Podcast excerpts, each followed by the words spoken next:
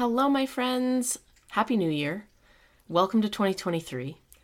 I am, first of all, going to thank you right off the bat for choosing this podcast today, choosing to listen to this episode. Um, I am so grateful for you guys. Um, I'm coming up on the two year anniversary of the podcast uh, at the end of January, and my goal was I was going to try for 100,000 downloads by the end of the month. And, you know, I didn't think we were going to make it, but we, we just might. I don't know. I think I'm at 87,000 right now. And so, all right, we can do this. I am going to push full steam ahead to get this podcast into as many moms' ears as possible. And it's because of your stories, it's because of your experiences. I have my own, yes, of course, but it's the way that you guys show up, whether you reach out to me on Instagram in the DMs, um, or if you're in Mothers Together and I talk to you there, or you've been on the podcast and I talk to you here. You all have stories too. And it turns out that other moms really want to hear them. Right? And if you've clicked on this episode and you're listening to this right now, it means you want to hear another mom's story too.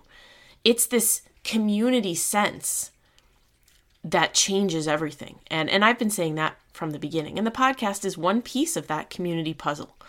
Um, and so I'm I'm so glad that you're you're listening. But I also want to invite you to do something that I've never asked for before, and that is to share a story for a mini episode of the podcast. So let me explain.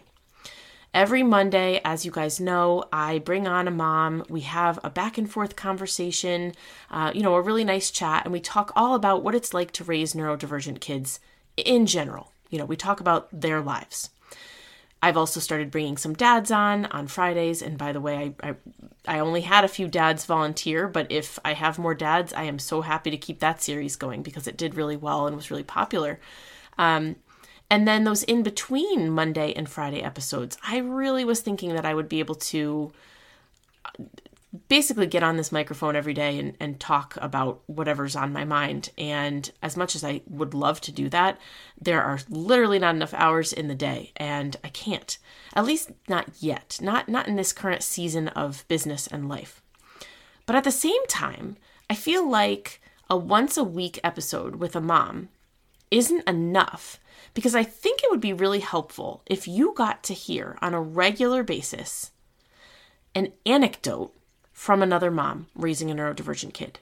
And so I'm inviting all of you, every single one of you listening right now, if you are interested, to submit to me an anonymous anecdote about a moment in your life raising a neurodivergent kid. And and my parameters here are pretty pretty loose. Um, I'm only looking for it to be related to raising a neurodivergent kid, but that's pretty much it. Um, you know, it can be a positive story, it can be a struggle, it can be both. Um, the idea is that the listeners, you guys, go, oh my gosh, I, I have had that same experience before. Oh, we went through the same thing. Wow, it's good to know that I'm not the only one who had a child react that way in that situation, right? It's all about validation, validation, validation. And this would be different from the Monday episodes. So this would be short. I'm talking 10 ish minutes, give or take, you know, five, three to five minutes in either direction. But it would be a short episode, a quick bite and it would be a specific story that you're telling. So when I say the word story, I really mean moment in time, anecdote. For example, my very first episode of this podcast, which many of you have heard, is called My Rock Bottom Parenting Moment. And I'm talking about the waffle story with Mr. Nine, who was three at the time. But I've also told the story uh, with the egg pan, and a lot of you listened to that one. I, I don't, I want to say that was like episode four or five, maybe that was a specific moment in time about this egg pan. That's what I'm looking for here, where you are telling the story just like if you had a friend that you were picking up the phone or FaceTiming or texting or whatever, and you were like, I have to tell you what happened to us today. That's the story I want to hear. So, again, it's going to be kept short 10 minutes ish um, certainly no more than 20, but really aim for closer to 10. It's completely anonymous. I'm not going to put your name in the title of these episodes. I'm not going to, you know, you, you're not going to say your name or your kids' names or anything like that. Although, if you don't care, that's totally fine too. And you would just record yourself. I'm not even going to be in this conversation. Um, the best way to go about this would just to be a using a voice recording app on your phone. Um, there are plenty to choose from. Um, and once you record yourself, you can it, it will allow you to share that file.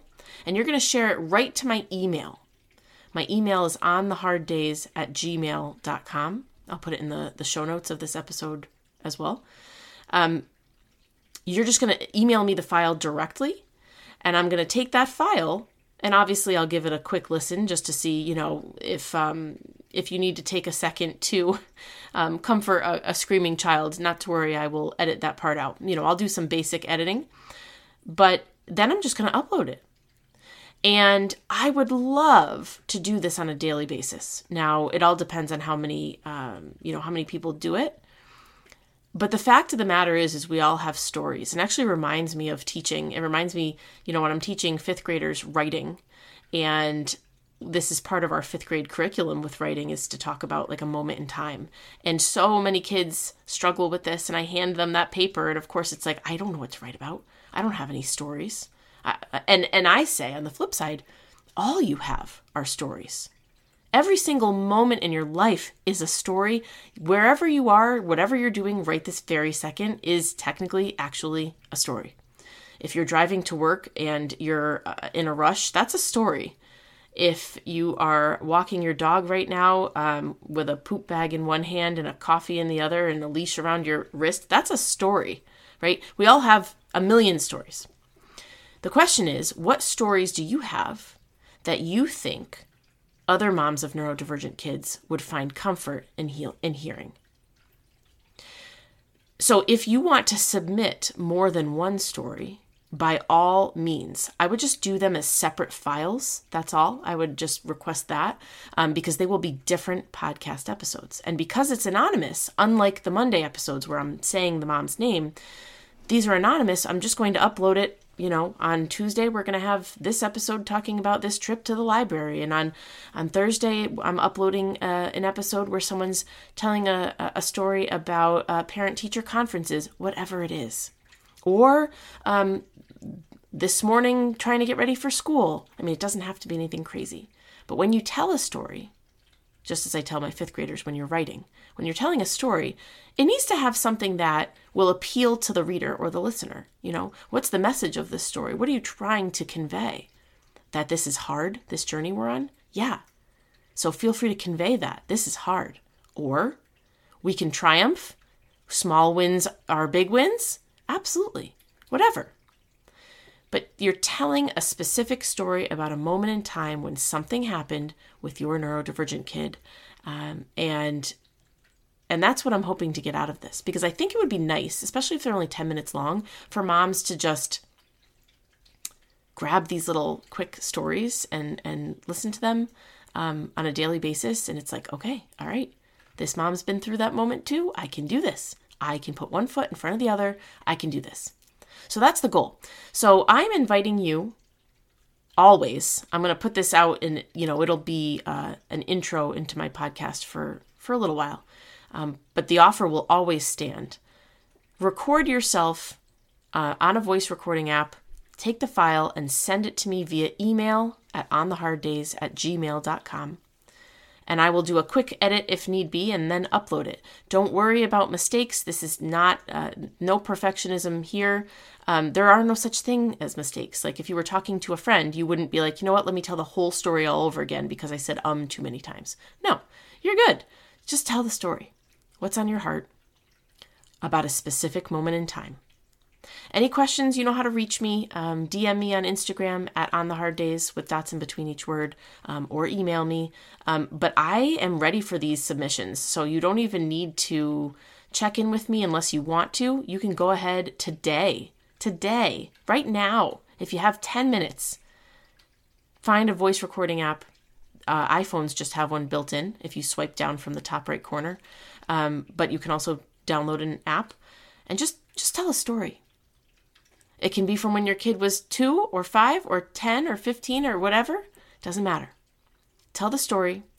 Keep it anonymous. Send it my way. I'm going to be putting out these episode shorts as soon as the entries come in. As always, my friends, thank you so much for listening. I'm so grateful for you. And now on to the episode. My Mr. Six is neurodivergent. He has ADHD with autistic like behaviors, and he has anxiety disorder. At first, he was diagnosed with the anxiety disorder, and we have been in therapy for several months, almost a year now. And it's helped quite a ton. And through that therapy, we found out about his neurodivergence diagnosis. Most days, it's okay, and we work through the issues, and we have a level head, and we use our resources that we've learned through our own research, being our own advocate, as well as the advocate of our therapist. But some days it's really hard. That day for me was on Saturday. Mr. Six is in basketball. Um, it's a intramural league, and he loves playing basketball. It was one of his first games after Christmas break, and I noticed he wasn't wanting to get in the mix of all the other kids. The overstimulation was real for him, and he had to kind of extract himself and walk along the sides of everyone. Things happened like the ball passed right by him and he was in his own little world, didn't even realize it. And at first, I found myself getting frustrated and I wanted to say, Go get the ball, Mr. Six, or rebound. And then I noticed something else. When it was his time to set out, he looked really sad. So I walked over to the bench and I talked to him. And he was disappointed in himself. So I sat next to him during the next quarter and explained to him some of the rules, thinking he just doesn't get it. Uh, he doesn't understand what rebounding means, and you know, he's still learning. I go back and I sat in the bleachers when it was his time to go back in it was hard to watch him in this state. It started to make me very sad, uh, which typically I don't go that route. I'm a, you know, a doer. I like to just get in there and help. And sometimes I get frustrated, but sad, not often the case. Well, the coach had noticed Mr. Six wasn't getting the ball, and he wanted to make sure that he had his turn so he asked the other little kids to pass the ball to Mr. Six. I noticed right then the difference when the child that had the ball looked at Mr. Six, shook his head, and passed the ball to someone else. I could have cried right then and there. And then it happened again, and then again when the coach uh, asked them to pass the ball. My son doesn't understand why he's not getting the ball when he's playing since it is just a young kids league. And it's really hard as the parent to see him being overstimulated but still wanting to participate and then not being able to participate because of his inability to get in the game, so to speak. I was sad about this all day because I started thinking, I just wish he didn't have these struggles. And then I sat back later that night and I thought, I'm really lucky to have Mr. Six. Mr. Six does have struggles and it's hard for him to do certain things. But he is such a deep thinker and he is such a caring child and he is beyond what I could have ever imagined out of a kid. I hope that the next time we go to basketball, which will be the next Saturday, that I can just encourage him and support him and keep him motivated regardless of what I'm seeing on the court or how others are treating him instead of reverting and getting sad. Because I, in some ways, I feel like I failed him because I sat there sad and not the encouraging mom. At first, the frustrated mom. At first, the mom that was saying, Go rebound the ball. But now I know that he is he's enjoying himself and if I encourage him and if I go out there and I say, Mr. Six, you're doing great and mommy is so proud of you, that he's going to have a good time, regardless of what it looks like for me to watch him out on that court. And really, what does it matter if he's good at six years old? I think that what matters is he's out there trying something new, which is really hard for him. And what matters is he's getting his exercise and he's making new friends. And he didn't notice what I noticed. He didn't notice the kids not wanting to pass the ball to him. So, why should I focus on that? Now, that's easier said than done at times because we're human and things impact us. And for me, this impacted me. It made me sad. And I've thought about it for days now. I've thought about not the sadness, but why I got sad and how could I have made that situation better.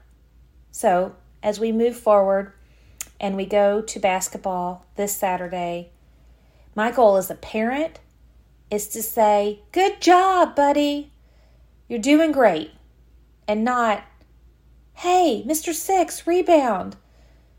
And really start just enjoying the fact that he is enjoying himself. And if he's not enjoying himself, pushing him forward through encouragement. So that's my goal moving forward. And hopefully, the rest of the season, he can just enjoy himself regardless of if he wants to get in the mix of the stimulation or not.